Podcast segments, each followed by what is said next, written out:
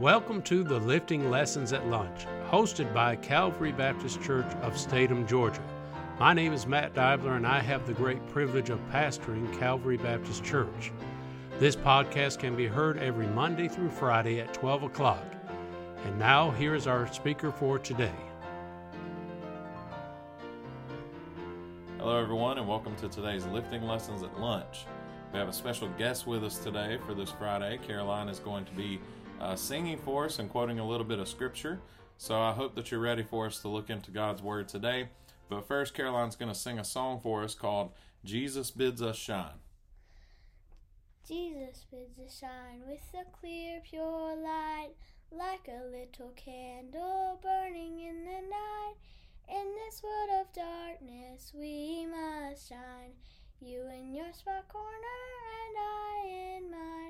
Jesus bids us shine, first of all for Him. Jesus sees and knows it if our light is dim. He looks down from heaven, sees us shine. You in your spot corner, and I in mine. All right. Thank you for that song.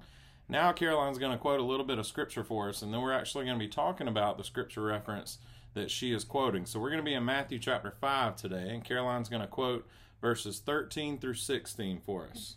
Mm-hmm. Matthew 5 13 through 16. Ye are the salt of the earth, but if the salt has lost its savor, wherewith shall it be salted? It is thenceforth good for nothing, but to be cast out and to be trodden under foot of men.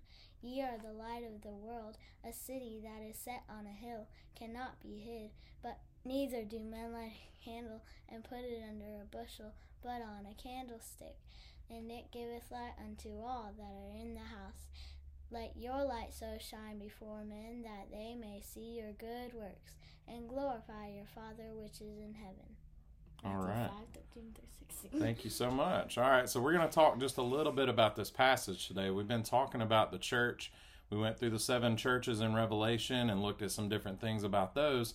And now we've been looking at birthmarks or uh, marks of a healthy church, a good, healthy church. And last week we talked about that a healthy church should have a biblical focus. We should love God, we should love others, we should be creating disciples.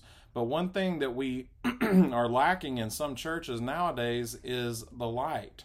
This, these verses that Caroline just quoted talk about us being the salt of the earth and talk about us being the light. And we're supposed to be those things. When i'm getting ready to cook a steak when i'm getting ready to eat a lot of food i like to put salt on it because it adds a little flavor.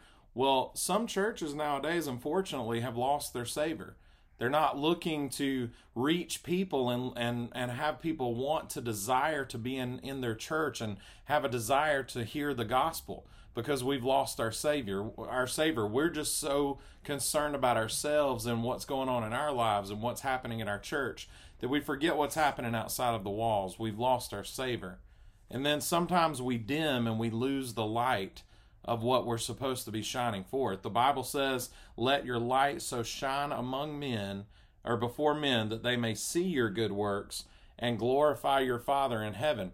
This tells us how we're supposed to let our light shine. We know we're supposed to be sharing the gospel, but the Bible says also that they may see your good works. So we're supposed to be doing things out in the community. We're supposed to be doing things outside of the walls of the church, taking care of the poor, taking care of the widows. We're supposed to be reaching people for Christ and trying to share the gospel as much as possible to reach a lost and dying world. They're never going to want to see uh, God if they don't see the light in us. We are supposed to be a reflection of God. I always think of it as the moon. If if there were no sun, the moon could not shine, right? Because it reflects the light of the sun.